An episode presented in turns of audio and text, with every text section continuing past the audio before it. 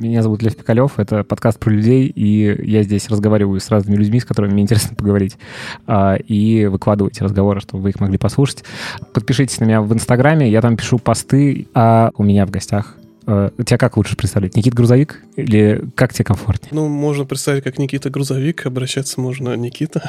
Ну да, я имею в виду, э, грузовик тебе, это как-то приклеено к тебе в целом внутренне, или ты... Это моя фамилия. А это, подожди, это твоя реальная фамилия? Это моя реальная фамилия, но скажем так, для твоих слушателей скажу честно, что я сменил ее в 2014 году. То есть теперь это моя настоящая фамилия с 2014 года. Подожди, но это как бы это было настоящей фамилией? Нет, нет, это был... Я даже не знаю, что это было. Это было случайно. Это было случайно, это как-то закрепилось. И в 2014 году я подумал, а почему нет? Типа это псевдоним был? Да. По факту? Да.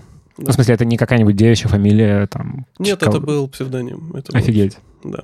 И то есть, а реально можно взять и на любую фамилию поменять? В рамках э, здравого смысла и законодательства нашего, я думаю, да. Угу. Вау. Приходишь, меняешь. Какая крутая деталь. Раньше было смешнее. То есть я сейчас говорю, что это шутка, которая затянулась. Потому что сначала мне было смешно, потом мне перестало быть смешно, а сейчас я просто Никита Олегович Грузовик. Ну, то есть все. Блин, очень крутая история. А смотри, я обычно в подкасте не представляю гостей, э, а спрашиваю, типа, кто ты такой. Потому что, ну, когда начитаешь каких-нибудь интервью у человека или просто там по Инстаграму какое-то сделаешь мнение, это не то же самое, что как человек себя ощущает. Может быть, ты себя вообще ощущаешь кем-то другим. Расскажи, кто ты, короче, Никита. Я не знаю в полной мере, да, то есть у меня сейчас отчасти есть такой небольшой экзистенциальный кризис, а, безусловно, и ну, опять же, много всего произошло за последнее время, и я ищу, скажем так, некий свой путь. Ну, в смысле, у тебя кризис в том смысле, ну, в смысле самоопределения какого-то? Да, да, да. То есть я всю жизнь что-то делаю, делаю своими руками в первую очередь. Э, и то есть я много чего могу, много чего умею, но я не знаю в полной мере, чего бы мне хотелось, да, куда мне двигаться и так далее. Но, в общем, многие меня знают, что я шью сумки. Угу. Многие знают, что у меня есть динозавры. Ну, то есть и сумки с динозаврами есть. Э, поэтому, ну, я что-то шью, что-то делаю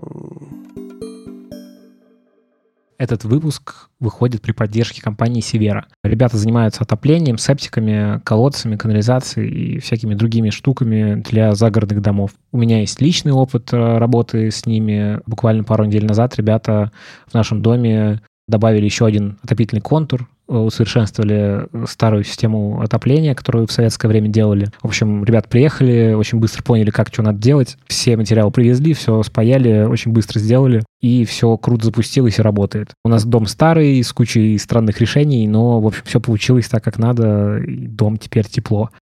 Поэтому, если живете в загородном доме, вам нужны классные специалисты по обустройству, заходите на сайт severa.ru и посмотрите, чем занимаются ребята. Я вот за это лето съел собаку на том, чтобы искать классных э, ремонтников, э, строителей, и вот ребят прям супер готов рекомендовать, искренняя рекомендация от меня. Короче, если надумаете что-нибудь заказать, не забудьте ребятам упомянуть, что вы из подкаста про людей, и вам сделают скидку. В описании ссылка на сайт и на Инстаграм ребят. У них классные посты. Я впервые с удовольствием смотрю посты строительной компании. А теперь продолжаем разговор. Это бренд или что? Ты как вообще к этому относишься? Это, ну, что-то там про бизнес? Ты вообще чувствуешь себя предпринимателем, не знаю? Или это что-то вообще другое? Это как раз вот э, момент про самоопределение некое, потому что на конец 2019 года у меня работало, если не ошибаюсь, 11 человек. Угу и то есть, да, это был бизнес, но, скажем так, я абсолютно не про него, я абсолютно не умею. Сейчас я понимаю это еще больше. Сейчас у меня работает, так для справки, три человека вместе со мной. А против, ну, условно, два против одиннадцати, что было. И, ну, я не про бизнес. То есть я туда залез, я туда пошел, я был таким туристом, да, то есть я из ремесленника, то есть я начинал все шить сам своими руками от и до. Ну, то, что называется мейкер. Ну, вот, типа, модное слово. Ну, типа, как пусть, определить? Ну, да, мейкер, ремесленник. Угу. Ну, как Ремесленник, кстати, круче звучит, конечно. Ну, прикольно, мне нравится, да. да. И я, то есть, занимался ремеслом, самым что ни на есть. И как-то все пошло, было весело, задорно, сил было много, идей было много, знаний, опыта не было. Не было. И, в общем-то, я как турист туда прогулялся в мир бизнеса. Да, я, наверное, в какой-то степени как предприниматель я обосрался.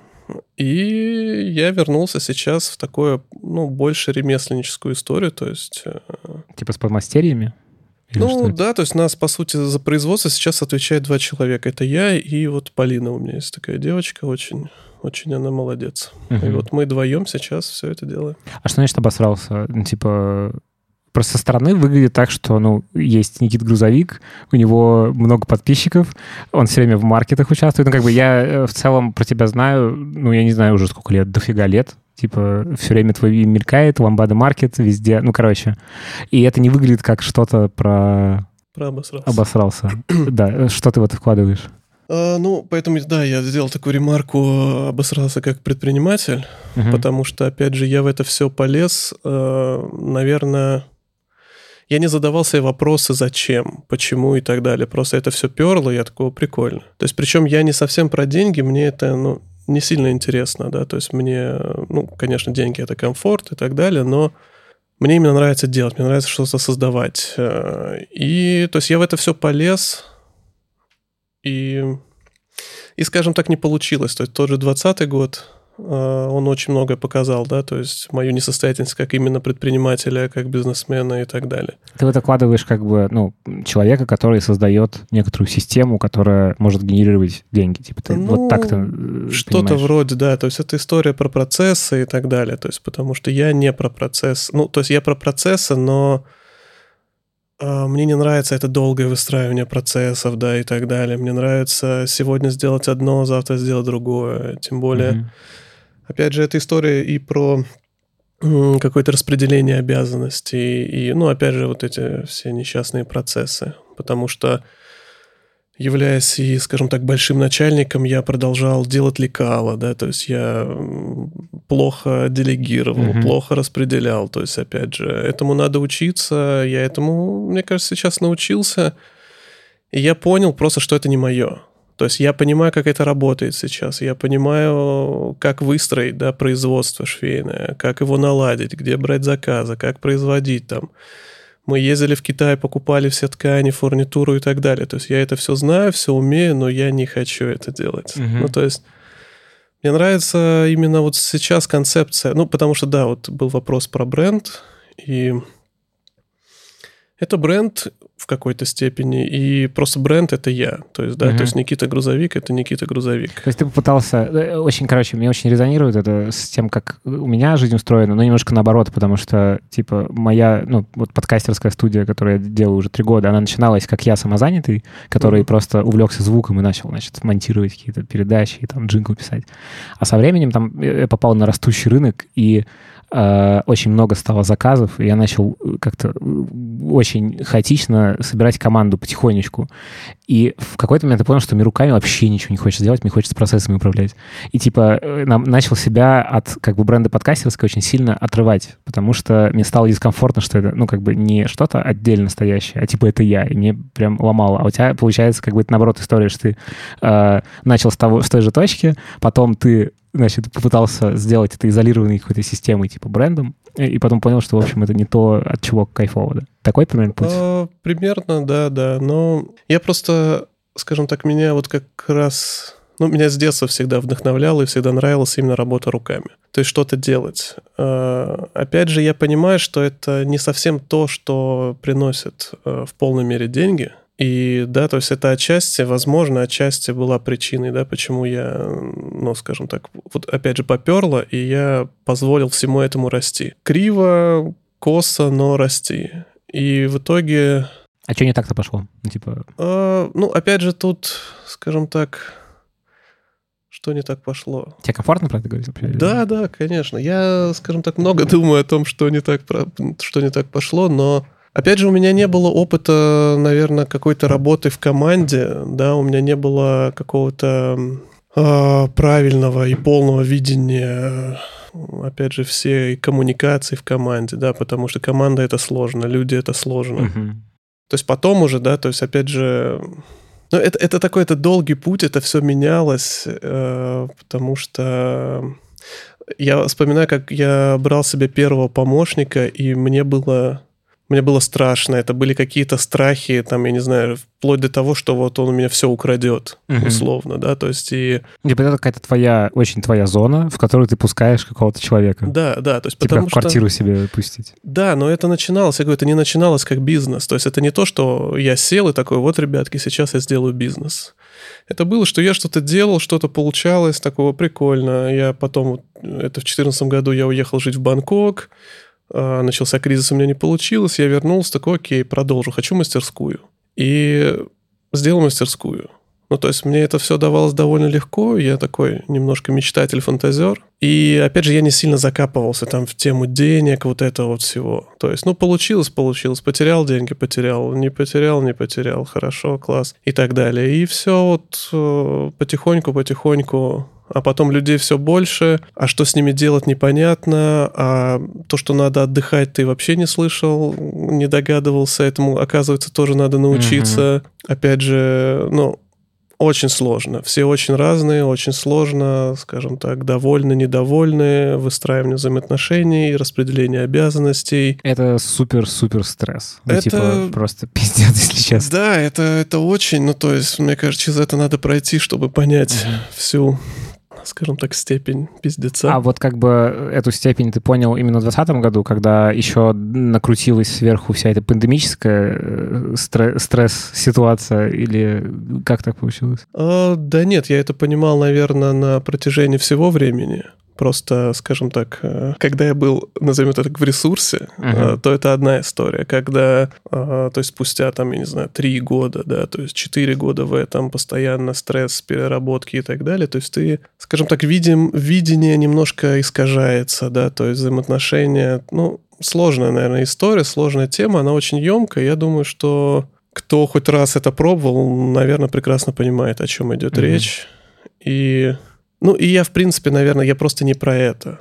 То есть я сейчас, да, я понимаю, то есть мне кажется, мне сейчас э, легко нанять сотрудника, мне легко уволить сотрудника, то есть это я все прошел, это я все умею, но сейчас, по крайней мере, я не хочу. То есть... Возвращаясь к вопросу, э, кто ты? А, да. Вот сейчас э, самая э, свежая версия твоего ответа на этот вопрос. А, я могу ответить такой шуткой, а, скажем так, э, что Никита Грузовик — это вымышленный персонаж. То есть вот как ты говоришь, что смотришь мой Инстаграм, смотришь эту картинку и... Э, вот типа он такой, какой э, его видят люди в Инстаграме, ты это имеешь а, Ну, именно если мы говорим про бренд Никита Грузовик, конечно, да. А ты вот. как человек?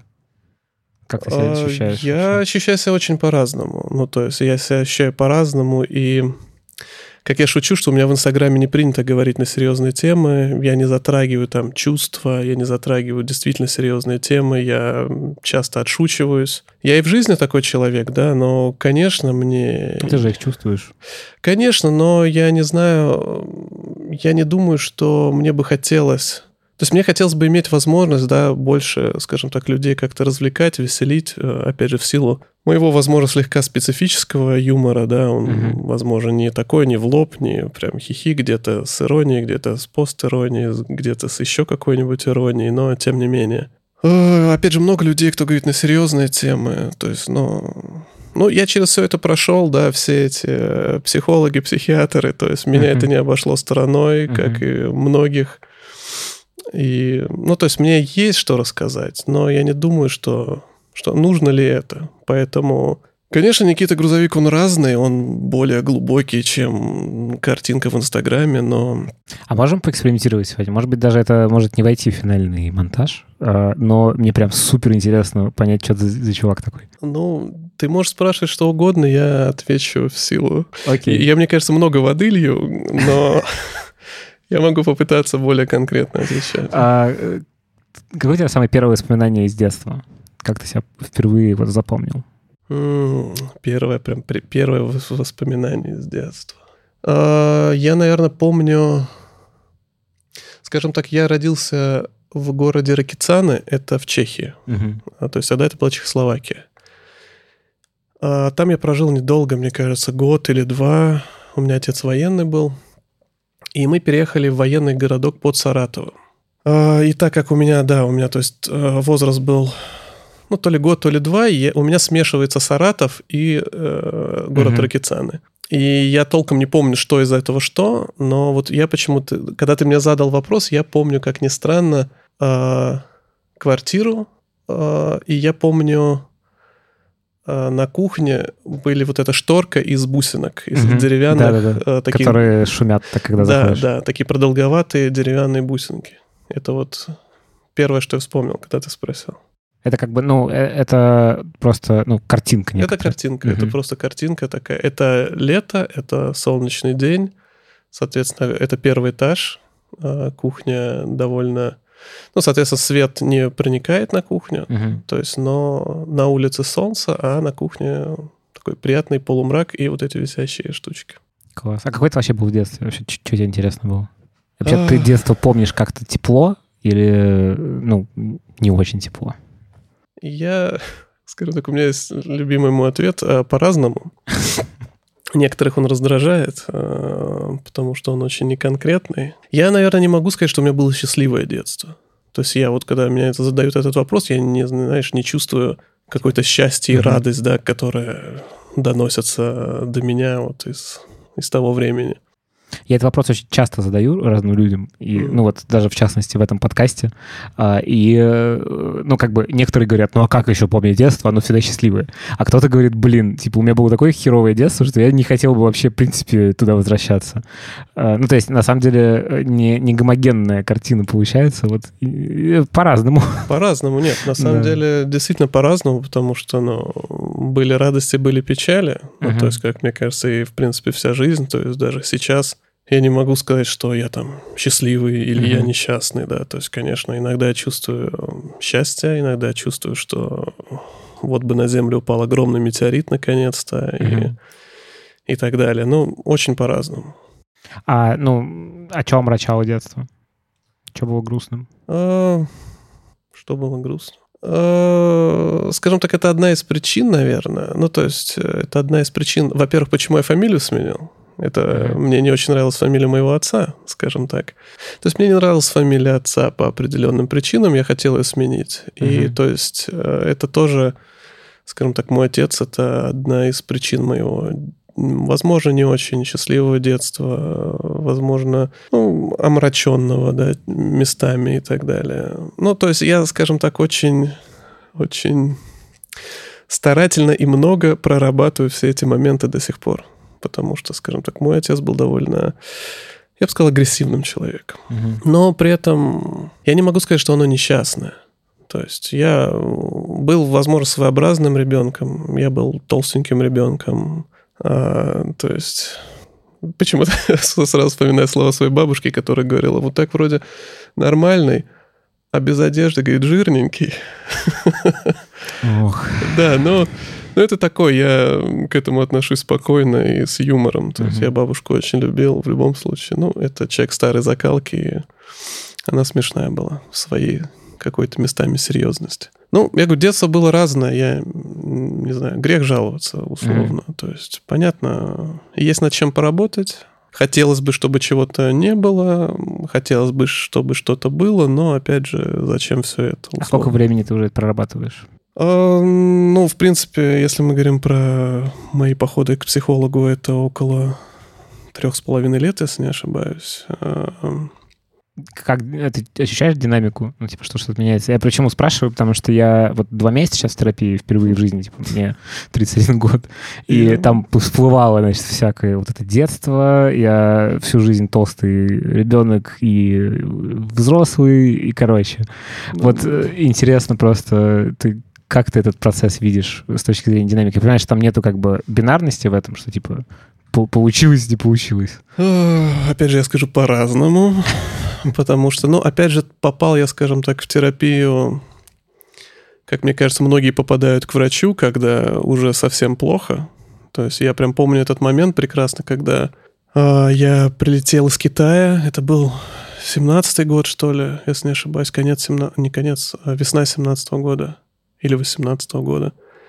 Я уже не помню, если честно. Я прилетел из Китая, я был дико уставшим, дико измотанным. И я помню тот период, потому что, ну, я, в принципе, работал... Я очень трудолюбивый и я такой трудоголик, да, немножко нездорового. Типа ты забиваешь работой что-то? Я обожаю работать, и я не люблю отдыхать, скажем так. Угу. А отдыхать, как оказалось, надо. Этому меня потом научили, но не до конца. И я помню свое состояние, я помню всю свою раздражительность и так далее. И тогда я даже не понимал, почему это. То есть я не задумывался, от чего это, почему это. И я Помню, я прилетел из Китая дико уставший, это была очень тяжелая неделя, и я ехал в такси, и я прям ощущал пустоту внутри. То есть я прям ощущал, что вот если я сейчас упаду, то я не смогу встать, потому что мне просто не на что опираться, то есть нету ничего, то есть ни внутри, ни снаружи, ну то есть просто такая пустота. И я написал своей подруге, передаю привет Диане, пользуясь случаем, а я ей написал и говорю, что, мол, дай контактик потому mm-hmm. что тогда примерно в то время она начала ходить тоже на терапию. И, опять же, я не помню почему-то, 17 или 18 год, но, скажем так, сейчас об этом больше говорят. Uh-huh. И я пошел, и, в общем-то... Скажем, Сразу попался э, терапевт, которому, с которым классно? Или это тоже процесс был? А, ну, скажем так, я хожу именно к тому, кому и начал. То есть у меня не было вот этого процесса поиска. Ну, мне вполне комфортно. Скажем так, много было интересного.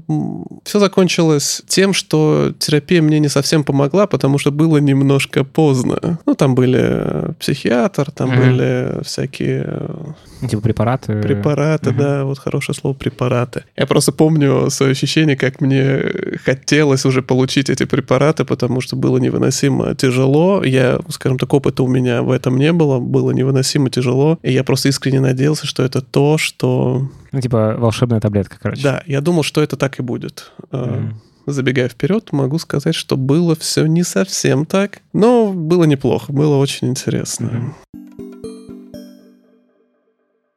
Вообще вот эта история с ремеслом, она с тобой насколько давно? Она с детства, ну то есть прям вот с детства, с детства, с детства. Что то ты есть... делал в детстве? Помню, когда мне было лет семь, а, я сделал электрический стул для своего игрушечного Бэтмена. В смысле, он реально плавил его? А, нет, я расправил розетку. И... А, но я пытался. Это был, э, это был стул из конструктора, это был провод со штекером, который я нашел в инструментах отца. А конструктор вот этот, ну, типа конструктор, который металлические детальки? Вот эти да, с круглыми да, дырками такие? Да, детский такой, угу. классический детский Ге- конструктор. Гениальная вещь, на самом деле. Да. Вещь прекрасная, да, но и стул, кстати, получился неплохой, стоит отметить. И Бэтмен хорошо на него сел, но розетка немножко задымилась, загорелась, и потом я сказал родителям, что я сидел, делал уроки, а она как задымится, как загорится, и вот это вот все. Но я пытался, то есть я пытался всегда что-то делать, что-то придумывал, что-то мастерил, но э, по-разному. То есть я, у меня какие-то, я рассказываю, у меня какие-то флешбеки э, в голове пролетают, и ну, то есть много чего. В подростковом возрасте это были уже более какие-то... Ну, меньше экстрима, наверное, uh-huh. было. То есть я не пытался себя убить электричеством или там... Потому что в детстве себя я, скажем так, мы с братом... Ну, наверное, все дети так делали, прощупывали, скажем так, границы э, возможного и дозволенного. То есть uh-huh. у меня до сих пор есть пару ожогов на ноге от того, что мы э, подумали, что положив упаковку из-под растворимого сока юппи на ковер и сверху положив игрушки и поджи, если мы их подожжем, то что-то произойдет. А, в общем-то, все произошло. Условно, ты учился в школе, когда ты выходил из школы, какие у тебя были мысли о том, чем заниматься? Вообще как-то это был какой-то стройный путь куда-то или Хаотичный. Это был очень хаотичный путь, потому что, скажем так, с пятого класса... Ну, э, я после Саратова военного городка, я успел пожить в Иркутске 45-м, военный Это городок. Воен... То есть, ты, ну, по сути, вы как семья военного а, да. перемещались по стране? Ну, по гарнизонам, да. Угу. То есть это был Иркутск 45, э, там я ходил в детский садик, там я пошел в школу в первый класс и доучился до третьего класса. Соответственно, угу третий класс я проучился в подмосковном Пушкино, и в пятом уже вот в подмосковном Чехове соответственно. Mm-hmm. И, скажем так, это какой 2000 год, получается, если не ошибаюсь. Подмосковье, ну, скажем так, среда, она не совсем располагала для того, чтобы становиться ремесленником. Мои друзья, они были далеки, в общем, от... Ты себя ощущал каким-то аутсайдером в этом смысле? Нет? Э, не таким. Отчасти, отчасти. Ну, я, я, наверное, не хочу, знаешь, сильно пускаться в рассказ про свое детство, про школу, про своего отца и, скажем так, те требования, которые, да, угу. на меня возлагались, опять же. А у тебя был как бы, ну, путь военного? Sorry, что я туда опять а... срезаю, но в целом, типа, нет, было окей. это давление? Я не знаю, какой это был путь, но, скажем так, учиться я должен был исключительно хорошо и отлично, mm-hmm. скажем так. И это получалось? Знаешь, это у меня до сих пор проблемы. Э, сейчас мы про все мои проблемы из детства поговорим, но, в общем-то, мне до сих пор довольно тяжело учиться, и до сих пор, знаешь, иной раз не очень нравится совершать ошибки, угу. потому что, ну, я должен был учиться хорошо, и лучше бы мне было так и делать, в общем-то. А, поэтому да, разными вещами я занимался. Я помню, когда в пятом классе я узнал, что есть кружок авиамоделирования а, в Доме творчества, я был счастлив.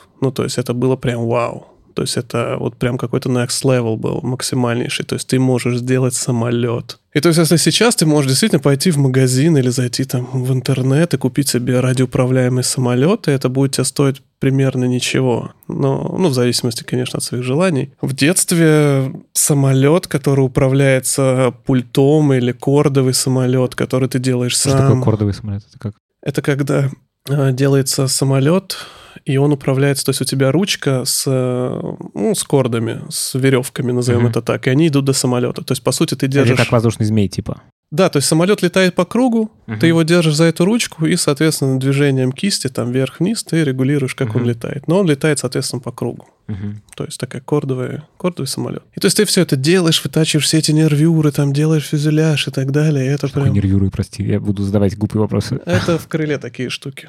А, которые меняют... Э... А, нет, это, если не ошибаюсь, такие тонкие пластины, из которых крыло и собирается. Типа каркас его. Ну, пусть будет так. Нет, правда интересно.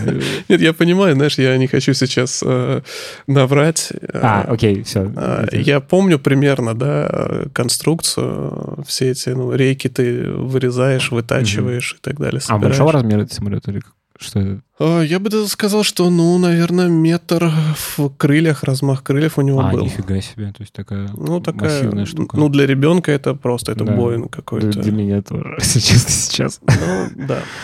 Вот это то, что тебя увлекало все. То есть это вот эти вещи. О, да. Ну, это, знаешь, в том плане, конечно, я, ну, я нормально общался со сверстниками, да, мы занимались разными странными вещами, мы, не знаю, ходили и на спорт, мы и ходили в компьютерные клубы тогда, угу. это были. С... А сколько тебе лет, Никита? Мне 31. А, мы ровесники прямо. Да, да, да. Поэтому, ну, 2000 да. год, э, это, я помню, ходили, да, все эти Кармагеддоны, угу все эти Counter-Strike и так далее, да. Прекрасное время. И прогуливали школу, не знаю, занимались непотребством разного рода. Ну, то есть как и все, мне кажется, все так подростки этим занимаются. Ну, просто, да. просто свободное от непотребства. Непотребств. Непотребств. Да, ну, я любил мастерить, все так угу. же. А, ну, дальше там у тебя было какое-то понимание, чем ты типа по жизни хочешь заниматься? Ну, там какие-то... Э, абсолютно нет. То есть абсолютно нет. А у родителей было представление, чем ты должен заниматься? Вот да, скорее у них было, и опять же, мне нужно было высшее образование, безусловно. А у меня есть старший брат, он старше меня на два года.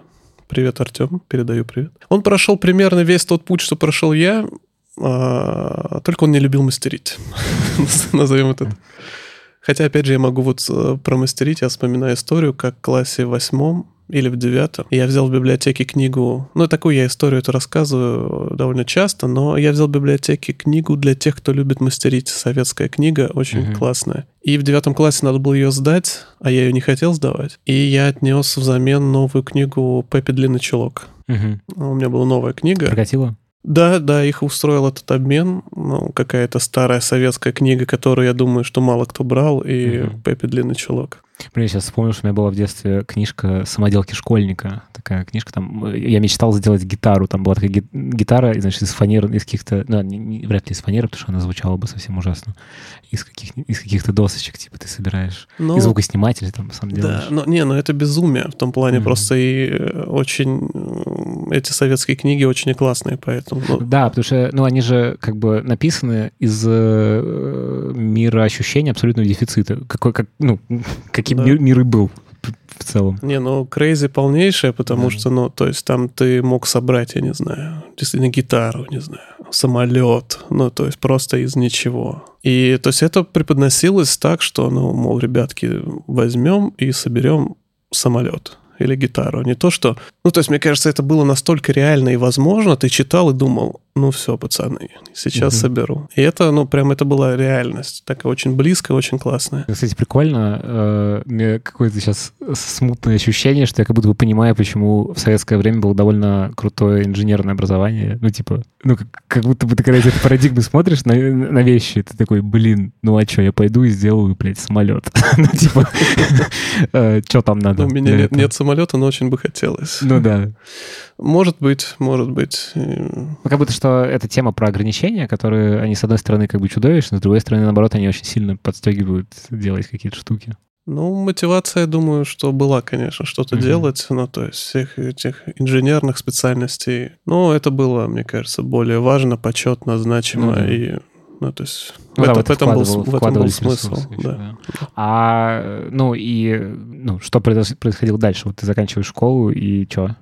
Мы отвлеклись. Я помню, что я хотел, не знаю почему, я, я не знаю, но в голове, то, то есть не было, наверное, никого в тот момент рядом, да, кто как-то бы направил меня ну, не знаю, по пути, не знаю, сказал бы Никито, слушай свое сердце, mm-hmm. там и так далее, делай то, что ты хочешь, то, что тебе действительно нравится, вдохновляет и так далее. Там ничего не бойся, пробуй, экспериментируй и так далее. Это бы ты сейчас сам себе тогда сказал? Ну, конечно, не так примитивно, возможно, я бы дольше поговорил с собой, но примерно, да, потому что там была история про то, что брат у меня пошел учиться в МГУ ПБ, это прикладной биотехнологии университет, mm-hmm. там куча химии, там пищевой пищевая биотехнология. И мне сказали, что как бы Никитос, тебе стоит пойти туда же. А я помню, что я хотел быть э, видеооператором. Я очень любил фотографировать. Странно, что я не снимал почти ничего и не монтировал, но почему-то я хотел быть видеооператором. Мне кажется, это тоже такой какой-то э, глупости наивняк отчасти, да, которая... Опять же, если бы меня подтолкнули, возможно, это глупости наивняк, но во что-то вылились. Ну бы. да, а почему глупости наивняк? Ну, типа, это же, ну,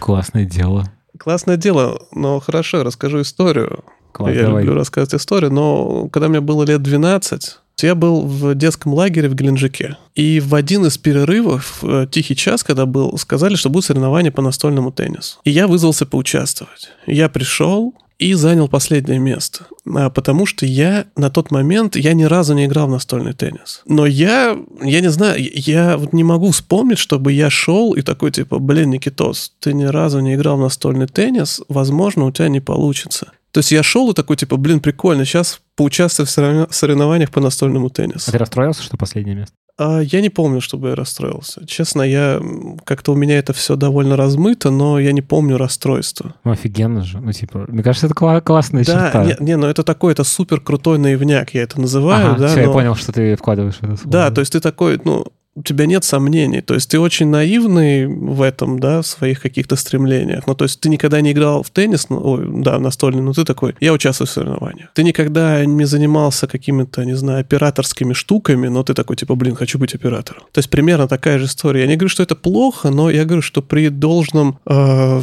не знаю, приложении какого-то вот вектора, да, то есть все... Мо... Усилий каких-то направленных, то... Да, все может получиться, и все может быть э, классно более чем. Ну, то есть... Э, но тогда мне сказали, что тебе нужно высшее образование, я особо не знал, чем мне заниматься, и меня отправили примерно туда же, не примерно туда же, а туда же, а туда же, на ту же специальность, где учился мой брат. Ты доучился? Да, пять лет. Э, как ты оцениваешь эти пять лет по десятибалльной шкале? Эм, блин, ну, я все-таки говорю, что вот учиться было не всегда легко, потому что это была все-таки прикладная биотехнология. Мне нужно было сдавать микробиологии, биохимии, химии биоактивных веществ и какие-то физики странные и так далее. И это приходилось сдавать действительно. Приходилось учить, приходилось сдавать. Что-то интересное в этом было? Что-то интересное в этом было. Ну, типа, тебе э, это было не совсем чуждо все. Я, честно, вот ты мне, знаешь, задаешь эти вопросы, и я прям не могу дать какой-то ответ. Ты не помнишь? Я, да, у меня нету каких-то вот э, такой, знаешь, прям острых каких-то воспоминаний, чувств, uh-huh. да, что у меня там... То есть я поступил в этот университет, кое-как там со скрипом прошел на бесплатный, там, но при uh-huh. этом я куча готовился времени там по химии и вот этому всему. Я не знаю, ну то есть я не знаю, с чем это связано. Я, конечно, могу там рассуждать и про окружение, и про все на свете, и, возможно, я такой человек, но, но я какой-то, не знаю, плыл по течению. Uh-huh. Ну, то есть я любил делать какие-то вещи, да, то есть что-то мастерил, что-то делал, но я плыл по течению, наверное, как и многие. То есть, когда тебе 17 лет, 18 лет... Я... Ну, вообще очень сложно понять, что ты хочешь в целом. Типа это какое-то, ну, непростое дело, короче. Непростое. Но я к тому, что я встречаю, ну, тогда я не знаю, но вот сейчас я встречаю ребят, кому там 16 лет, да, там, угу. 17, 18. У них типа там. план расписан на 10 лет вперед. Да, очень много интересных, талантливых, классных ребят, и, ну, то есть они не похожи на меня абсолютно. Угу. То есть они они интересуются тем, что вокруг они знают, э, знают о своих возможностях, э, как будто понимают свои желания. И... Угу. Кстати, интересно, да, потому что на самом деле эти вопросы задаю, они во многом, ну, как бы из этой парадигмы исходят, что, типа, большое количество, ну, типа, много вариантов вокруг, ну и вот это все, и типа, я сейчас тоже думаю там про свои 17 лет, конечно, это воспринималось совсем как-то по-другому.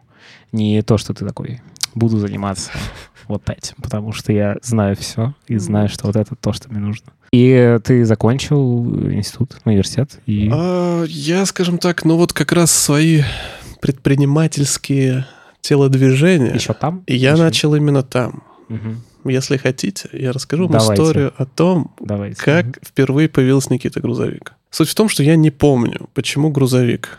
А, это такая же, ну, эта штука доносится откуда-то из там класса 10 то есть mm-hmm. я прям помню эту картинку, как мы сидим на стадионе а, за такая была в Чехове дружба, это как дом какое-то творчество, дом культуры, культуры. Дом, культуры, да, угу. разбитый такой бетонный стадион, и мы сидим осенью. Э, Серега Березовским, Саш Соловьев и Толик Шепелев. Вот, угу. мы сидим вчетвером на этом стадионе, и кажется, кажется, что мы употребляем алкогольные напитки. Возможно. Здесь сейчас гонг. Возможно, возможно. Но не суть. Есть мы... вероятность. Есть вероятность. Или же мы сидим и мило беседуем. И была какая-то шутка, это был анекдот, который заканчивался фразой, что во всю спину надпись «грузовик». Это все, что я помню. Это максимально тупо, и вот это все, что я помню из этого. То есть я помню этот день, я помню вот этот конец этой шутки, и все. И уже дальше там, опять же, еще в университете я что-то мастерил, я там участвовал, господи, сейчас можно долго вспоминать, была такая история, как моддинг. Это когда брали корпуса компьютерные и делали да, там да, всякими да, да. светящимися, угу. вот это. И я участвовал году в 2008 в соревнованиях, и там по России СНГ занял второе место. Типа ты был, типа, ну, я в просто... тройке лучших модеров да, России. Да, да, да, мне подарили там супер крутой компьютер и так далее. Все было Интересно. Офигенно. И тогда я познакомился с человеком, который работал на лазерном станке, он резал оргстекло, пластик и так далее. Это год 2008 был, а, и, ну, то есть сейчас ты можешь пойти в любую рекламную контору, тебе там хоть, не знаю, хоть что угодно тебе вырежут из этого uh-huh. оргстекла. Тогда это было в новинку, эти лазерные станки были редкостью, стоили дорого, были не у всех. И опять же, я черт его знает почему, я начал делать сережки из оргстекла. Вот интересно, как эта идея пришла вообще? Я понятия не имею, что у меня было в голове, если честно. Я... Для себя это я объясняю, что я был довольно странным подростком. Не знаю, я, я не знаю, честно. Я не знаю, о чем я думал, я не знаю почему, но как-то так. И ты их э, начал делать и продавать? Я их начал делать и начал продавать, да. И э, я бы мог долго об этом рассказывать. А, я начал зарабатывать на этом деньги, потому что это было очень смешно. Я просто... Эх, господи, я опять же не знаю, но у меня были сережки в форме кастетов. Ты, ну, про... Должна быть, знаешь, пауза, просто молчаливая пауза. Почему-то. Почему-то. Ну, нет. А ты понимал, ну, для кого они? Я понимал, на самом деле, отчасти я общался, скажем так, э, с подобными людьми, назовем это так, опять же, и это было время, когда мы с ребятами ездили на футбол, и там были всякие правые ты ребятки. Был в этом движении футбольном? Или, я... или так около него, типа? А, ну, это смешно, да, потому что, как это называется, околофутбольная да, история. Да, да, Поэтому да. я, скажем так, в футбол я играл только в детстве. И я был всегда крупным мальчиком, и это вот примерная история, когда ты живешь а, в подмосковном городе или еще в каком-то городе, и ребятки, с которыми ты общаешься, говорят, Никитос, поехали. На выезд. Ну, надо съездить на 66 километр там. А, вы, вы дрались, короче. Ну, типа того. Угу. Э, и я такой крупный мальчик, говорю, ну, поехали, ребят. Ну, то есть, и мне это вообще не нужно было. Ну, то есть сейчас я понимаю, что насколько мне это было не нужно, насколько мне было это неинтересно, но мне было все равно, знаешь, вот такое, как бы все, все поехали, я такой, ну, а что мне, дома сидеть, что ли, знаешь? Как бы делать нечего, Подмосковье, ну, я поехал. Раз съездил, два съездил, несколько раз съездил. А это как бы, ну, некоторая рутина была такая? Ну, в смысле, ты приехал, вы там что-то поделали, ну, типа. Я скажу, что это был идиотизм. Не, ну... Э, Чистой воды. Окей, ну просто как это изнутри воспринималось? Ну, типа, ты как... Подожди, а ты крупный был, а, ну, типа, мускулистый крупный или рыхло крупный? Я был э, средне крупный. Мускулисто рыхло крупный. Вот так, так может. Это пойдет в тивер, мне кажется. Да, но... Блин, я не знаю. Я, знаешь, я так немножко отвлекаюсь, и вот мы говорим про это, я забываю, с чем, ну, к чему я это. Ну, вообще. мы говорили о том, что чем ты вообще... Да, что начал делать сережки с кастетами. А, вот, но не суть. Скажем так, вот, отвечая на твой вопрос прямой, я понимал, кому я буду их продавать. Угу. И опять же, блин, я не знаю, это было круто, потому что я просто сделал страницу Господи, я не знаю, я честно, мне даже я рассказываю, я не понимаю, почему это происходило. Я создал страницу ВКонтакте, назвал ее Ленчик Щи. А, я не знаю почему. Хотя я знаю, почему Ленчик, потому что моего тренера по бразильскому джиу-джитсу, я тогда занимался, его звали Леонид. Но не суть. И я просто добавил туда на аватарку фотографию этих сережек. Угу. И все я продавал. Я продавал, делал, это все развивалось, крутилось, вертелось. Там типа появлялись какие-то органические подписчики. Да, да, там появлялись дизайны даже разные. Там были и клевер, и мороженое, и кристалл, прости господи. И знаешь, чего там только не было. Ну, это было полное безумие. То есть, ну, это было очень крутое время, потому что не было ничего. Ну, то есть, как бы, ну, понятно. То есть, тогда даже, ну, Алиэкспрессом никто не пользовался. Это, да, тогда его не было в России еще. Да, это тогда, ну, соответственно, это дальше будет вот развитие моей деятельности, потому что я вот как раз... Вот этим я и занимался, зарабатывал деньги, и очень, знаешь, э, неплохо у меня это получалось. И я помню, знаешь, у меня такая история, когда это первый курс университета, и я на сережках заработал 12 тысяч рублей. 12 тысяч рублей. Это, кстати, для наших молодых слушателей 12 тысяч рублей. Э, это какой год?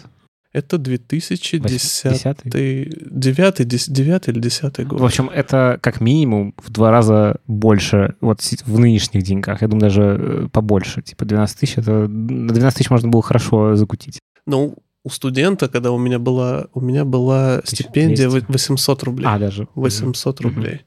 И 800 или 900. Угу. А, и тыс... Ой, 12 тысяч это было прям тонна какая-то денег, и я с подругой поехал в Киев. Ну, то есть, и это был просто, ну... Типа ты был королем мира.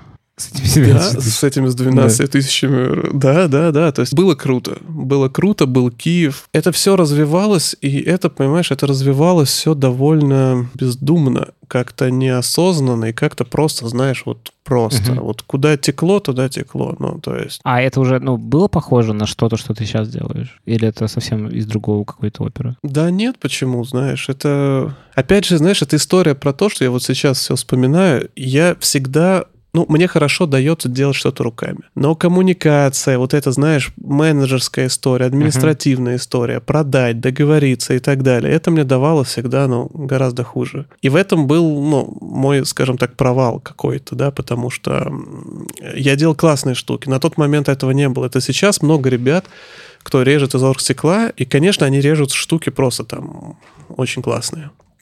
Но тогда этого не было. То есть, и да, в теории, конечно, ну, понятно, глупо говорить, если бы ДКБ, но это могло развиться во что-то более интересное, но я, скажем так, это делал, мне наскучило, я пошел дальше. И вот, я вспоминаю, к чему я это все рассказываю-то. А рассказываю это к тому, где появился первый раз Никита Грузовик. Потому что было у меня некое название вот этой всей бижутерии, которую я делал после Ленчик Щи, ужаснейшее, опять же, название. А, было некое название, не будем его озвучивать некое название. И ко мне пришел однажды интернет-журнал «Ловкий тюлень». Тоже с неплохим названием. А, да, «Ловкий тюлень».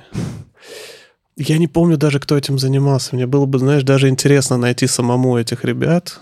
А, но не суть, им нужны были украшения из оргстекла. Там был какой-то большой крест, там типа был... свой мерч какой-то они хотели сделать? Для съемки. Ага. У них была съемка зачем-то, почему-то, я не помню, мне кажется, мне было все равно абсолютно. Я даже не помню, заработал ли я на этом денег, а если заработал, уверен, что очень мало. Но я сделал эти украшения, и они говорят, как тебя подписать? И я говорю, подпишите Никита Грузовик опять же, почему-то... Типа это не то, что ты готовился к этому вопросу, ты просто такой... Э, да, я такой, типа, блин, как подписать? Как, как Никит Грузовик. Просто, ну вот просто вообще. То есть я не знаю, мне кажется, у меня в голове каша была, вот честно. Я, возможно, знаешь, к 30 годам немножко, знаешь, вынырнул из этого болота своего и такой, типа, о. А тебе сейчас нравится, ну, грузовик? А, меня это не вызывает эмоций, наверное. То есть, знаешь... Типа это что-то просто то, что есть. Как бы. Да, да, да. То есть, это, знаешь, это были разные этапы, когда сначала мне было смешно, угу. потом был момент, когда я даже начал обижаться, когда люди смеялись над моей фамилией. Ну, так слегка, знаешь, когда приходишь в ГАИ, а, не знаю, угу. товарищи... Да, я представляю, как Хоть и не товарищи, но угу. полицейские смеются, да, ну, хихикают. И ты что-то такое, типа, мол, какого черта? Угу. А потом ты вспоминаешь, что, блин, ну ладно, смешно.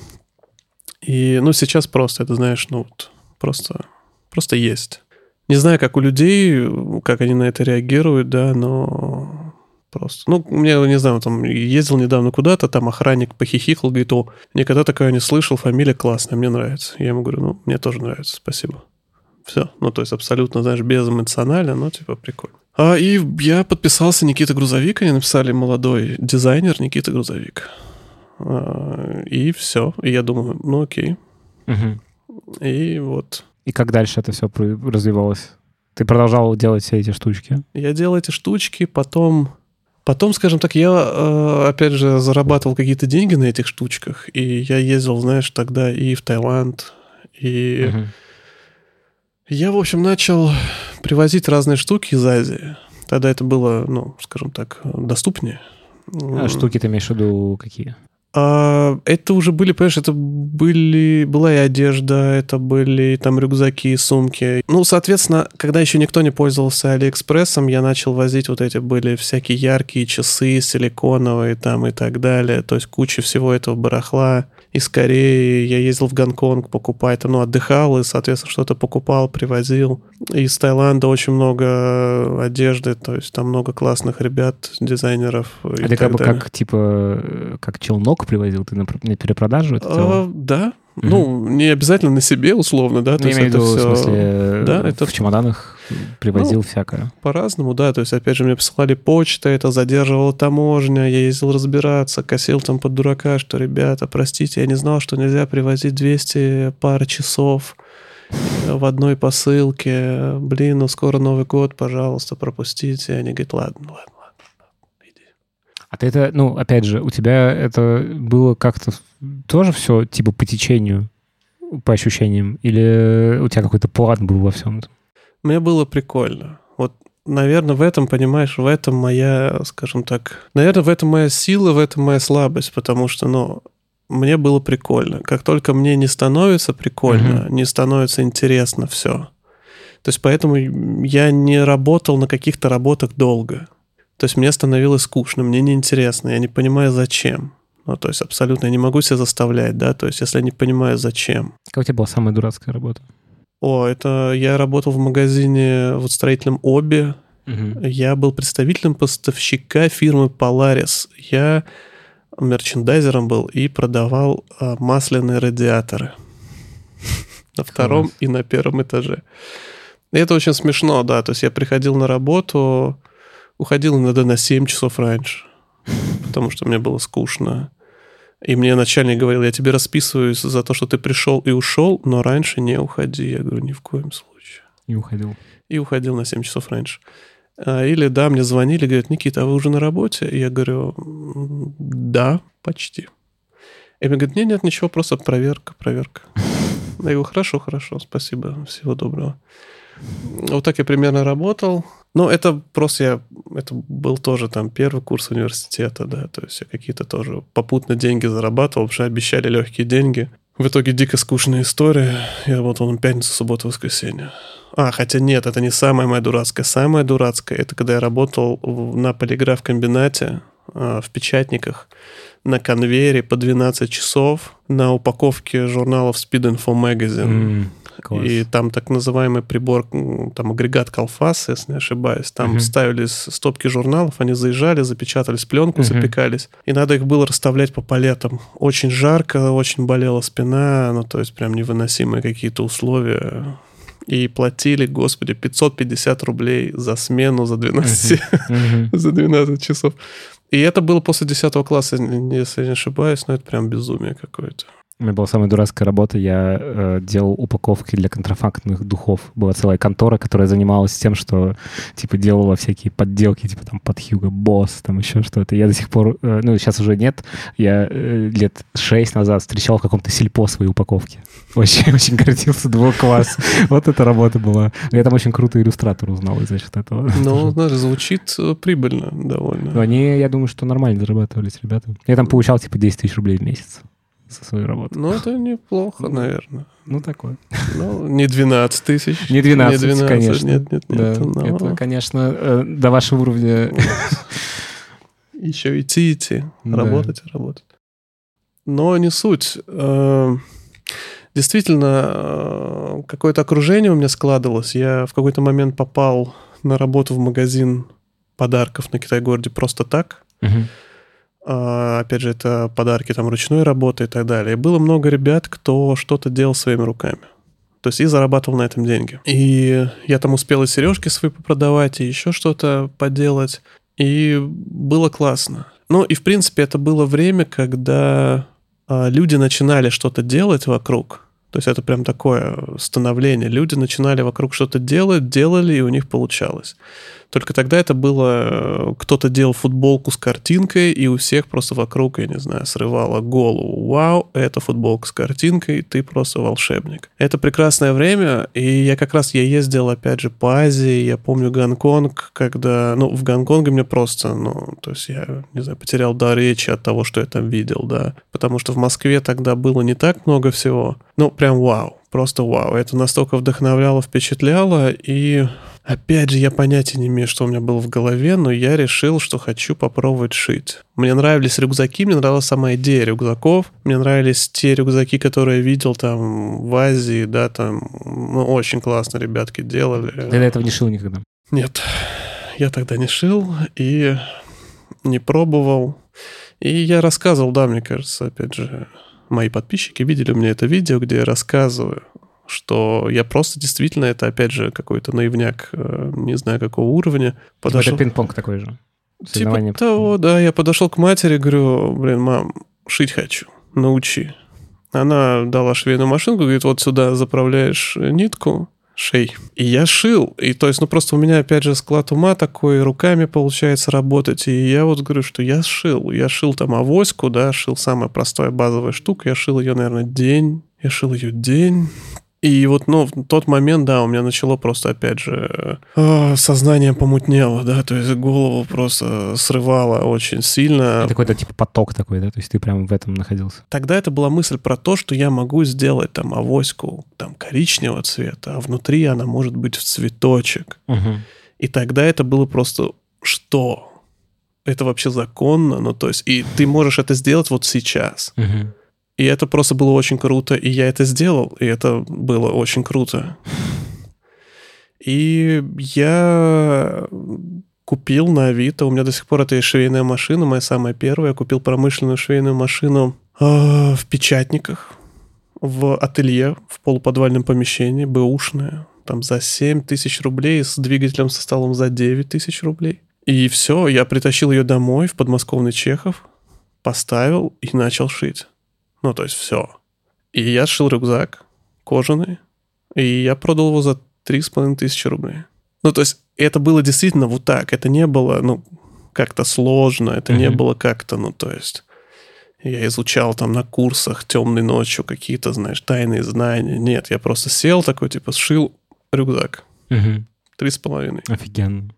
И так это все развивалось, развивалось. То есть я сам учился, шил, продавал, параллельно занимался какими-то вот этими привозными историями. Ну, то есть как-то крутился, вертелся, не задавал себе особо вопросов, не искал никаких ответов, просто, угу. знаешь, вот как получится. А когда с тобой Инстаграм случился? Типа это сейчас твой основной, наверное, а, какой-то источник? Да, да, да, да, источник добра и зла, я бы сказал. Но в тринадцатом году он со мной случился, но он случился просто, знаешь, потому что у всех он случился. Это как примерно, когда все установили себе mail-агент, потому что у всех был mail-агент. Какие у тебя первые фотки в Инстаграме? Что там? А, там моя первая татуировка. Угу. Годзилла. В общем, все это как-то постепенно развивалось, ты продолжал это все делать. А ты после института ты... Ни дня не работал по специальности. А, да, я его закончил и подумал, ну и слава богу. А что родители говорили? Ну, типа... Ну, на тот момент, скажем так, э, отец мне ничего не говорил. А, я, я зарабатывал деньги, понимаешь, что мне кажется, у родителей тоже какой-то... Лучший аргумент в целом. Да, да, да, потому что я помню, были ситуации, когда, знаешь, там, условно, я знаю, там, дедушке нужны были какие-то деньги, там, знаешь, на операции и так далее, и деньги были только у неработающего официально Никитки, да, uh-huh. то есть, и это как-то, наверное, ну, что-то дозначило. А у вас, ну, вообще были какие-то про это разговоры? Ну, в смысле, что вот ты что вообще будешь по жизни-то делать, Никита? Э, что-то было, наверное, но ну, меня не то, что, знаешь, можно тогда ну. было заставить, знаешь, или как-то. Ну, то есть, понятно, меня отправили в университет, и, наверное, я туда пошел, потому что, ну, мне было действительно все равно, и я не знал, что мне делать еще. А так, чтобы, знаешь, я пришел, мне сказали, нет, ты пойдешь там работать, ну, как бы нет, до свидания. Ну, ну то есть я не могу, то есть я не могу. То есть вы меня, меня можете посадить, но мне скучно. ну, то есть ну, как бы, я такой, знаешь, скучающий. То есть, если мне скучно, все, то есть, ну, не заставить. И, ну, поэтому я говорю, мне очень нравится формат э, бренда моего, мастерской, что я могу сделать э, сумку, завтра я могу сделать ковер, потом я, я могу сейчас сделать мебель. И я уверен, что никто из моих подписчиков не скажет, вау, какого черта, почему, это безумие, он же всегда делал только лишь сумки. А фотоаппараты вот ты недавно сделал, ну, прекрасные. Да, да, ну я к тому, что это вот это и смешно, то есть я могу делать что-то, знаешь, такое прикольно, хихик. А тебе в твоей деятельности бывает скучно? Конечно, конечно, потому что, ну, мы же все взрослые люди, мы понимаем, что, ну, Нужно деньги зарабатывать иной раз. И, конечно, мы берем корпоративные заказы, мы их шьем, мы их, знаешь, долго шьем, это требует больших усилий. Опять же, в первую очередь, но мне это дается иногда сложно, потому что мне не хочется, да, mm-hmm. то есть мне прям, ну, психологически сложно себя заставить. Это такая монотонная, скучная работа. Ну, конечно, надо, не знаю, как-то брать себя в руки, не знаю, и делать, потому что, ну, опять же, реальность, она немножко сложнее, чем лишь картинка в Инстаграме. Угу. И... Ты вот сказал, ну, когда упомянул Инстаграм, ты говоришь источник добра и зла. Почему зла? А... Почему добра, на самом деле, тоже? Что там? А, я думаю, что это возможности, безусловно, да, то есть э, Инстаграм, ну, сейчас это основной мой источник, наверное, дохода, да, потому mm-hmm. что люди э, через Инстаграм там идут на сайт, э, люди видят, что я делаю в Инстаграме в первую очередь. А, ну, это возможности. Mm-hmm. Это а, такое... зло, а зло там в чем? А зло это, наверное Возможно, потому что это мой основной источник, знаешь, такой заработка. И опять же, много подписчиков, опять же, это, этим нужно заниматься, это, знаешь, э, скажем так... Э, типа крест твой какой-то? Ну, не могу сказать, что прям крест, конечно, но очень сложно. Мне, знаешь, мне до сих пор сложно учиться как-то и переключаться, и отдыхать. То есть я постоянно стараюсь быть в этом. То есть у меня, опять же, там какие-то возможные неврозы есть, знаешь, я не могу отпустить это. То есть я вот сейчас в сентябре уезжаю в поход на две недели на Сахалин, и две недели у меня не будет связи. И, ну, то есть, и это каждый раз, да, когда я уезжал там на Камчатку, на Байкал в поход, знаешь, у тебя там неделя, полторы-две нет связи, это немножко волнительно. Типа, э, ну, ты чувствуешь какой-то дискомфорт от этого? Э, безусловно, ну то есть это, ну это такая, знаешь, бесконтрольная штука. Ну то есть mm-hmm. в этот момент, ну то есть ты выключен максимально, то есть ты ни на что не можешь повлиять, ты ничего не можешь сделать, ты не можешь никому ответить, ты можешь упустить просто миллион возможностей, знаешь. Возможно, после этого подкаста меня начнут приглашать на все на федеральные каналы. Да, да, и я, потому ну, я не смогу им ответить, потому что я буду справлять нужду в лесу на Сахалине, условно, знаешь. Все может быть. А, ну, скажи, это тяжело вообще все? Ну, типа, тебе от этого как самому-то? Все-таки хочется про чувства твои поговорить, прости. Про мои чувства. Но, скажем так, я, понимаешь, я не привык э, жаловаться, и даже говоря про чувства, я все-таки учился довольно долго говорить про свои чувства, mm-hmm. и я не вкладываю в это какой-то драмы, э, ни в коем случае, знаешь, ну, потому что, да, мне часто бывает плохо. Ну, то есть... Ну вот, ладно, заебывает тебя Инстаграм вообще тем, что а... тебе приходится... И вообще, насколько вот это приходится, оно здесь применимо?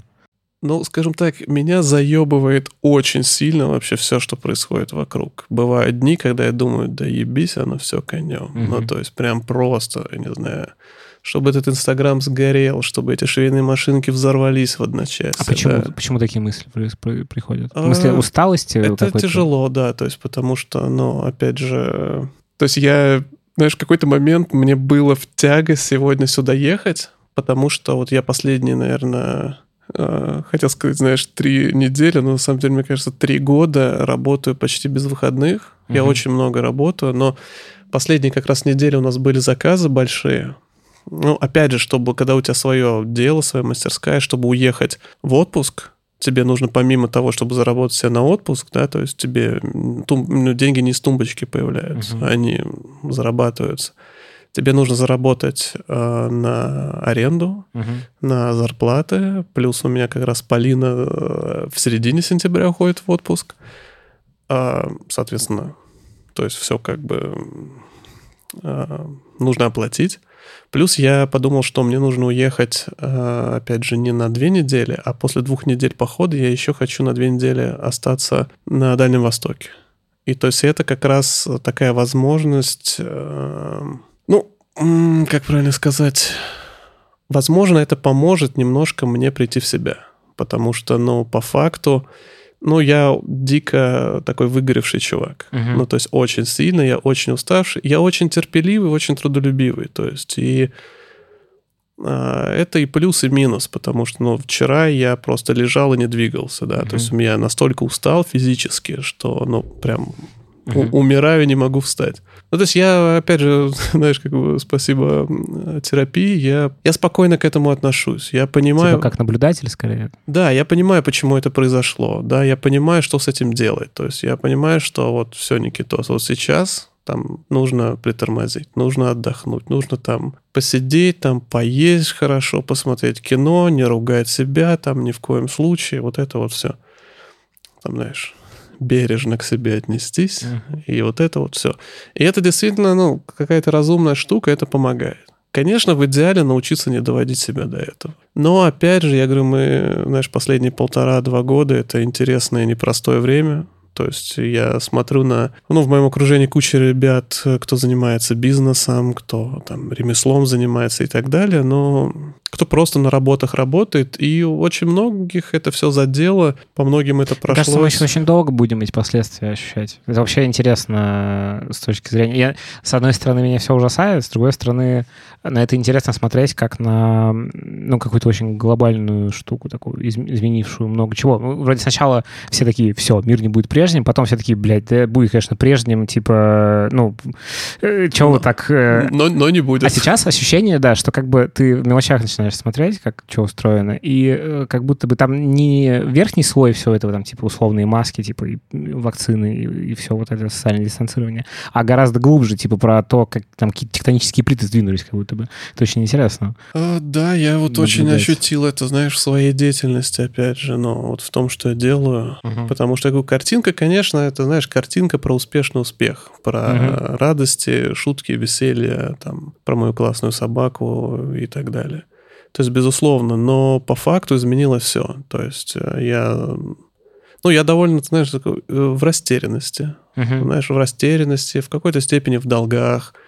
И, знаешь, то есть у меня нету вектора какого-то, да, то есть я не знаю... Я вот иногда сейчас начал э, курьерить на своем мопеде, я mm-hmm. езжу по Москве, знаешь, развожу заказы, и я кайфую от этого. Ну, во-первых, мне нравится общение с людьми, знаешь, даже такое тупое, там, здравствуйте, это ваш курьер, э, удобно, если я подъеду к вам через 20-30 минут.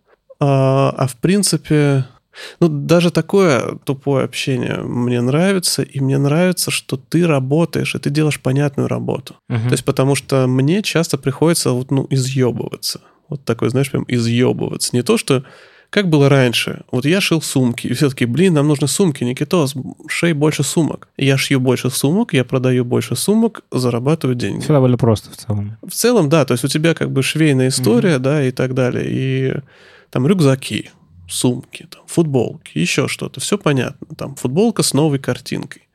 А сейчас немножко приходится изъебываться, потому что, ну, меняется в принципе все, да, то есть и а, опять же, и меньше потребляют, и, знаешь, там у нас было много корпоративки, у нас были маркеты, у нас были оптовики и так далее.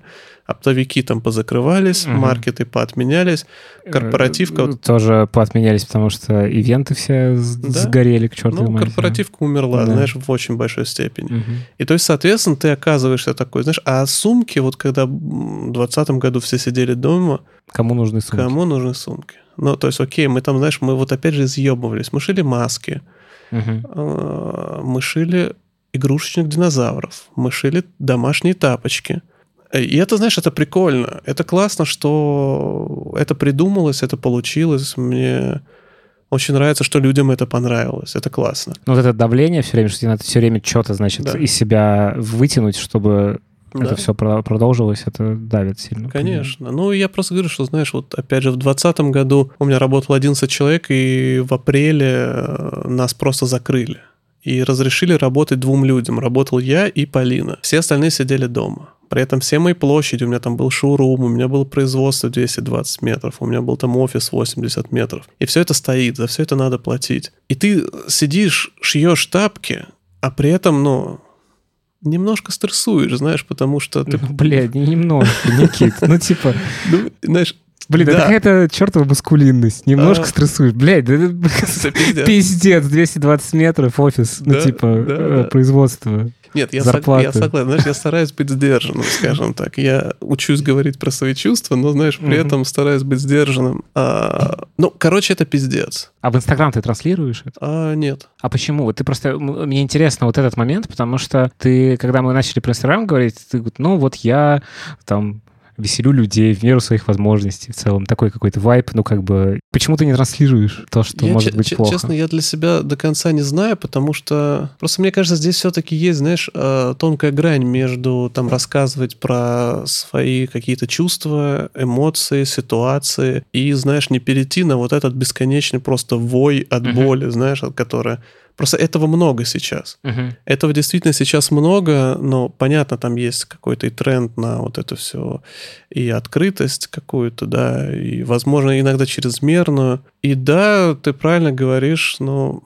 Ты себя чувствуешь персонажем в целом для этих людей. Да, ну то есть, понимаешь, опять же, ну, я имею в виду, что как бы есть некоторый образ Никиты Грузовика, который ты транслируешь, и вот ты как бы этот образ даешь, ты туда часть себя какую-то значимо убираешь, которая да. нервничает, стрессует, которой да. плохо, которая хочет все бросить. Да, да, да, поэтому я говорю, что это вымышленный персонаж, ну то есть вот этот Инстаграм. Ну опять же я говорю, что ну вот такой я человек, я ну, я не могу показать себя всего, знаешь, mm-hmm. в интернете и так далее. Я не могу. То есть, но есть причины, опять же, знаешь, я такой крупный мужчина с бородой. Знаешь, я занимаюсь там тяжелой атлетикой, mm-hmm. я поднимаю там тяжелую штангу. Я спокойный, знаешь, вот это. И это такой образ, который я отыгрываю отчасти. а внутри ты какой? Это знаешь, как вот э, как принты. Вот у меня подруга недавно спросила, где вот эти принты наши няшных динозавров, где там, знаешь, дружба и так далее, вот это все. И я говорю, что это то, какой я внутри. Ну, то есть я прям, знаешь, я очень мягкий человек. Uh-huh. Я прям, ну, вот такой мягкий, что, знаешь, хлебный. Ну, то есть я очень мягкий. То есть и это, знаешь, очень... Это очень сложно как-то... Все как с... это ебется все вот с тем образом, который... Это добавляет неврозов дохуя, я тебе скажу. Вот так это работает, потому что... Ну, опять же, знаешь, вот э, у меня манера повествования очень такая монотонная, серьезная. У меня эмоций на лице не очень много. Люди некоторые думают, что я злой. Угу. Люди некоторые меня боятся, опасаются, а, как-то не очень я, возможно, некоторых располагаю. Угу. При этом я очень отзывчивый, я очень мягкий, я очень, знаешь, дружелюбный, я всем помогу и так далее. Но вот такой, и это, знаешь, мой такой крест вот по жизни, как примерно, ну вот, ну вот так. А ты пробовал, э, ну, э, транслировать что-то другое? Это, ну... Были попытки? Это, знаешь, это делается сложно, потому что, опять же, у меня внешнего вот как бы эмоционального выхода как uh-huh. такового нету. То uh-huh. есть, знаешь, а, ну, то есть я, у меня вот, не знаю, мой а, покер-фейс такой часто. Нордический, так сказать. Да, да, да. То есть и люди считывают это, ну, ясен хуй, как они это считывают. Они не видят, знаешь, мое лицо, мой размер, такой, знаешь, бородатый мужик, 120 килограмм. Он дружелюбный. Блин, это по тебе видно, что ты добрый чувак, правда? Ну, come on. Окей, но не все. Понимаешь, и для меня это тоже, знаешь, меня это так иногда, знаешь, огорчает, потому что я вот помню хорошая история, когда я на электрозаводе на проходной там покупаю себе кофе, и у нас там есть коворкинг шитьевой, там куча девочек тусуются, шьют что-то и так далее. И одна ко мне подходит девушка и говорит, говорит, а вы Никита? Я говорю, да. Она говорит, ну, девчонки вообще сказали, что к вам лучше не подходить. И я такой, мол, знаешь... Э, какого черта? Какого хуя? Ну, типа, почему? В чем дело? Кто? Кто сказал? Покажите мне их, я их убью. Ну, конечно, нет. Я, я просто, знаешь, я действительно я удивлен. А тебя ранит это?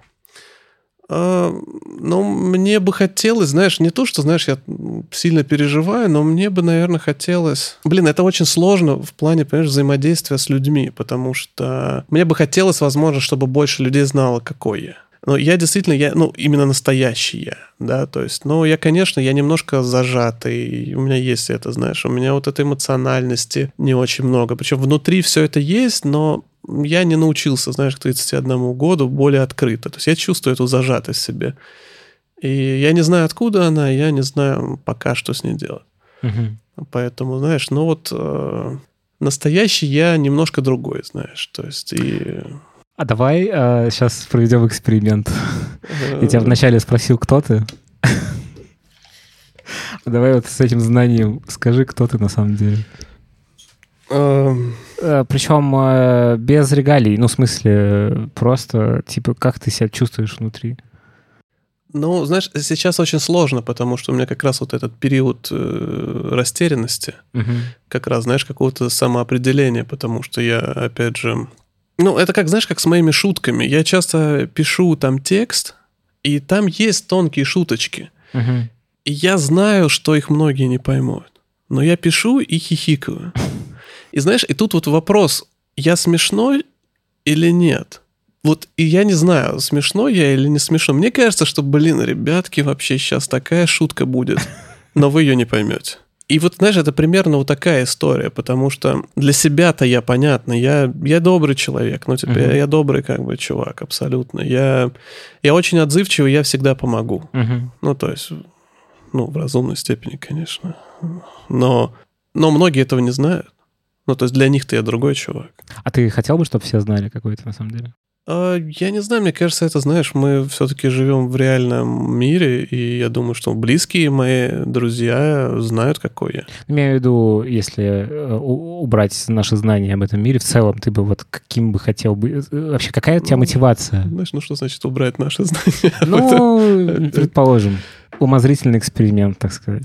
Ну, знаешь, это опять же мой такой какой-то немножко история из детства. Давай. На день рождения я всегда загадывал мир во всем мире. Знаешь, такой вот как бы...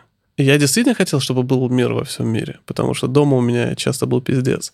Но и сейчас, наверное, мне бы хотелось мира во всем мире. Просто мир больной и безумный абсолютно, и здесь не будет мира во всем мире, знаешь. Ну, то есть, как бы мир устроен типа иначе. это так не работает. Да? да, то есть мы можем отбросить все эти, знаешь, наши знания, но но мы не можем отбросить все эти наши знания. И, возможно, у меня просто нету сил на, знаешь, какие-то вот эти чрезмерные фантазии, знаешь, пусть бы... Блин, ну просто подожди. Человек... Нет, хорошо, давай пофантазируем. Просто человек, который э, идет выигрывать соревнования по пинг-понгу, ладно, не выиграть, участвовать в соревновании по пинг-понгу, ну да, который, я не шел э, который такой, блин, э, хочу шить сумку, сошью сумку, который, ну, короче, э, если это как бы эту вещь э, рационально раскладывать, э, то какой там путь? Типа, я пойду, пойму, как устроена экономика, как устроено шитье, очень разберусь в технологиях, забурюсь вглубь и, типа, решу, что это мне нахер не надо. Потому что, ну, как бы э, весь мир говорит о том, что, типа, у тебя не получится. А ты просто берешь и делаешь. Это, на самом деле, похоже на мечтание, на ну, фантазию. Ты знаешь, как вот опять же, опять же, было бы, наверное, здорово и очень удобно, если бы миром правил, знаешь, здравый смысл. Угу. Но миром правят эмоции, миром правят все иррациональное. Ну, то есть, э, как бы это же история как раз ну, поэтому, возможно, вот эти мои истории, они более чем разумны, знаешь, вот в парадигме вот этой существующей. Угу. Потому что, ну, действительно, много всяких хороших вещей и много всяких плохих вещей происходит, знаешь, ну, потому что... Потому что. Ну, то есть, угу. потому что мир так устроен. Эмоции. Я говорю, эмоции — это очень классно, и, ну, миром они правят. Так каким э, ты хотел бы, чтобы тебя воспринимали? Знаешь, наверное, вот, наверное, сейчас вот именно, знаешь, в данный момент, сегодня, я сегодня проснулся вроде бы плюс-минус отдохнувшим угу. а, со своей хронической усталостью, но а, мне хочется, знаешь, в первую очередь в себе разобраться. Потому что, ну, а, потому что, ну вот потому что сейчас, знаешь, сейчас такое время а, определения, да, самоопределения. Ну, то есть э, Сложные вопросы задаешь, знаешь, я вот прям задумываюсь и... Э, ну, невозможно, знаешь, ну что ж уж там, невозможно, чтобы люди, знаешь, э, во-первых, люди не могут догадаться, какой я, да, ну, опять же, конечно, опять же, если я нету вот этой проекции, да, там в том же Инстаграме, да, как люди узнают, что, не знаю, мой весь бизнес рушится, знаешь, как, как они узнают, что, я не знаю, там, не знаю, полтора-два года у меня там депрессия была, я на колесах откисал, знаешь. Угу. Да никак, конечно. То есть я это понимаю, то есть э, нужно говорить, если я хочу, да, чтобы узнали, нужно говорить, нужно рассказывать, нужно общаться, нужно этому учиться. Ну, то есть, я когда спокойно ко всему этому отношусь, знаешь, даже люди не понимают мои шутки, ну, жаль, жаль, да. Было бы прикольно, если бы, знаешь, со мной хихикало чуть больше людей. А, да, было бы прикольно, если бы люди знали, знаешь, не осуждали, знаешь, лишний раз, не зная и так далее. Что тебя осуждают? А,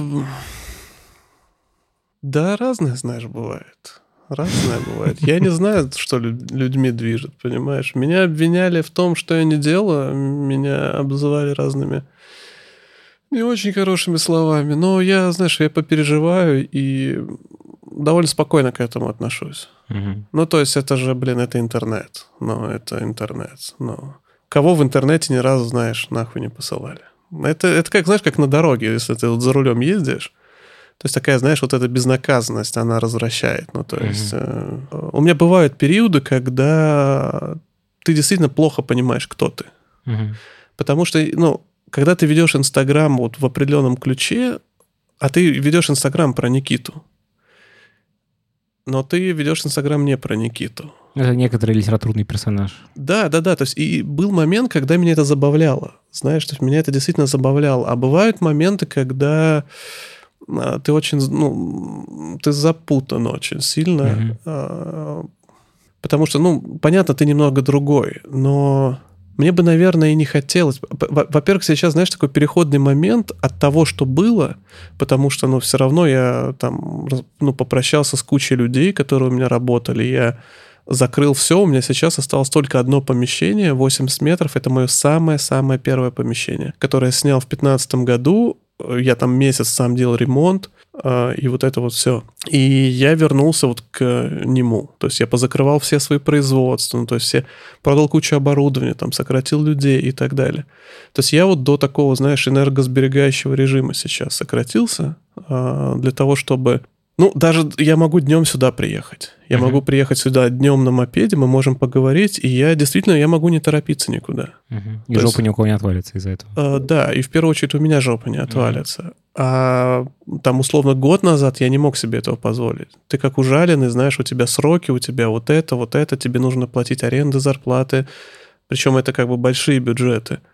А сейчас, ну, то есть такие, знаешь, бюджеты, ну, но небольшие. Угу. И это приятно, потому что ты немножко, знаешь, вот я как раз угорел по этому бизнесу, и в какой-то момент, ну, наверное, потерял себя.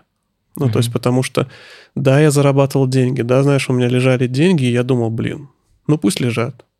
Ну как, все равно с ними нечего делать, да, пусть лежат деньги. И, но это было как бы история не про вот себя.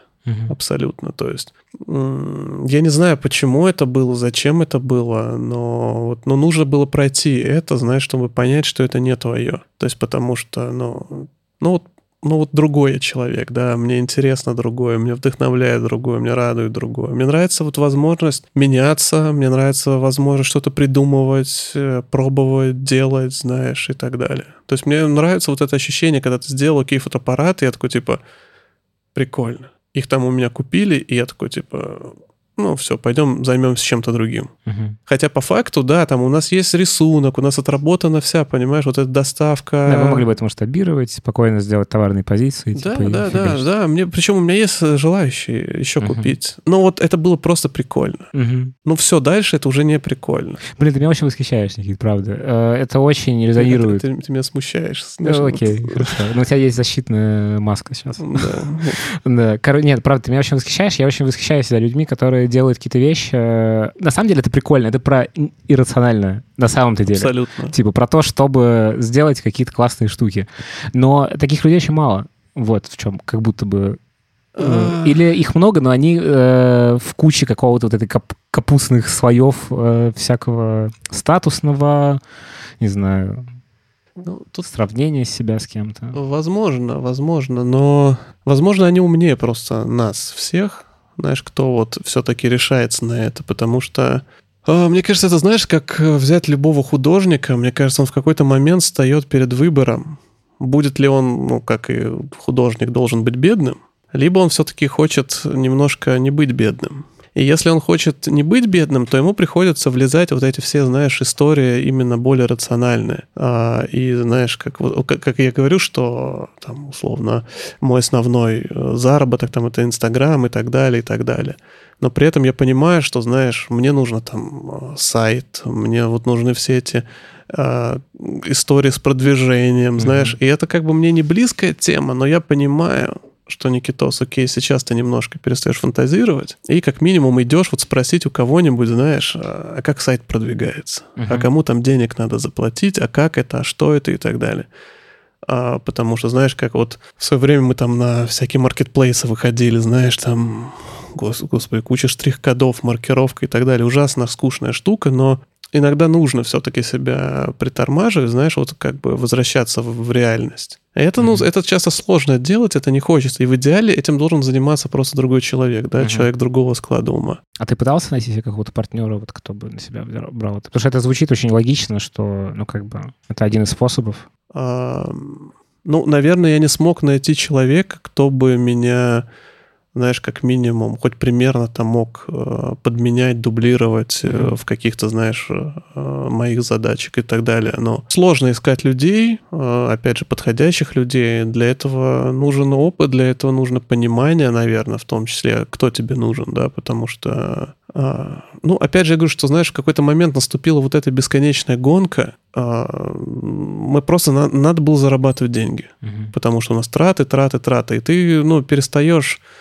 задавать себе действительно вопросы, знаешь. А тут ты, у тебя просто, у тебя цель, знаешь, зарабатывание денег, и ты mm-hmm. просто не успеваешь присесть и подумать, да, а зачем? А если в этом смысл сейчас, да, там, а что мне с этим делать, а зачем, а почему, а куда дальше, да, и так далее. И это такой, знаешь, в какой-то момент получился огромный ком, такая тяжелая масса, которая требует безумное количество сил, энергии, там, времени, ресурсов, денег и вообще всего на свете, но и непонятно нафига. Ну, то есть просто зачем, потому что, ну, как бы это не откликается у тебя нигде. Я сейчас нахожусь в какой-то похожей трансформации. Мне, ну, не совсем такой, потому что у нас бизнес разный. Но вот я сейчас пытаюсь сделать так, чтобы подкастерская была абсолютно от меня отдельной системой, которая работает, типа, и это очень болезненно происходит. Сейчас уже прикольно, короче, я, я нашел там свой интерес. Мой интерес в том, чтобы придумать, как это сделать. Ну, типа, как будто бы это такое, типа, какое-то... Это про бизнес. Ну да. Это вот как раз вот это про бизнес. А то, что я занимаюсь, это не про бизнес. Потому что, знаешь, я он, не знаю, там у нас был маркет выходные, знаешь, я загружаю фургон, разгружаю фургон, при этом я там вот, я тебе подарил там карабины, вот это, это я сам лично плавлю от и до, mm-hmm. то есть это не кто-то там делает, знаешь, я разрабатываю все эти формы, там делаются 3D-модели, вот это все, то есть, но это не про бизнес. Угу. Это не про бизнес. Это та точка, где тебе интересно. Это, это вот в этих местах да, тебе классно, да? Да, да, да. Ну, то есть я и говорю, знаешь, я вот эм, в двадцатом году, когда вот я рассказывал, мы сидели с Полиной вдвоем работали, э, мне, знаешь, я, я поймал вот это ощущение спокойствия, потому что, ну, понятное дело, когда у тебя стресс перманентный, тревога, угу. твой лучший друг, э, и в тот период мне было спокойно и очень классно, и я не прислушался к себе. Потому что, знаешь, это был на самом деле ответ на все мои вопросы. Угу. Потому что мне потребовалось полтора года, чтобы сократиться до вот этого состояния. То есть и сейчас, спустя полтора года, да, сижу я и сидит Полина. И там вот Оля, да, она сейчас там менеджер интернет-магазина. То есть, по сути, нас три человека. И это дико комфортно, это дико круто. Угу. То есть, опять По шкале же... счастья ты как продвинулся? Это все, знаешь, это все очень э, очень по-разному. Потому что, то есть, знаешь, бывает вот этот момент, когда ты скидываешь лишнее что-то, и у тебя есть, конечно, момент э, подъема, эйфория, класс, но потом, конечно, это потихоньку сходит uh на нет. И мне кажется, это постоянно, знаешь, наверное, взрослая жизнь — это вот постоянный поиск таких вот приколов. То есть это, знаешь, ты мог там, я не знаю, в 10 лет проснуться утром, знаешь, в субботу и такой типа, вау, утро суббота, кайф, кайф. я пойду, mm. не знаю, там, делать ничего. И убегаешь счастливый абсолютно.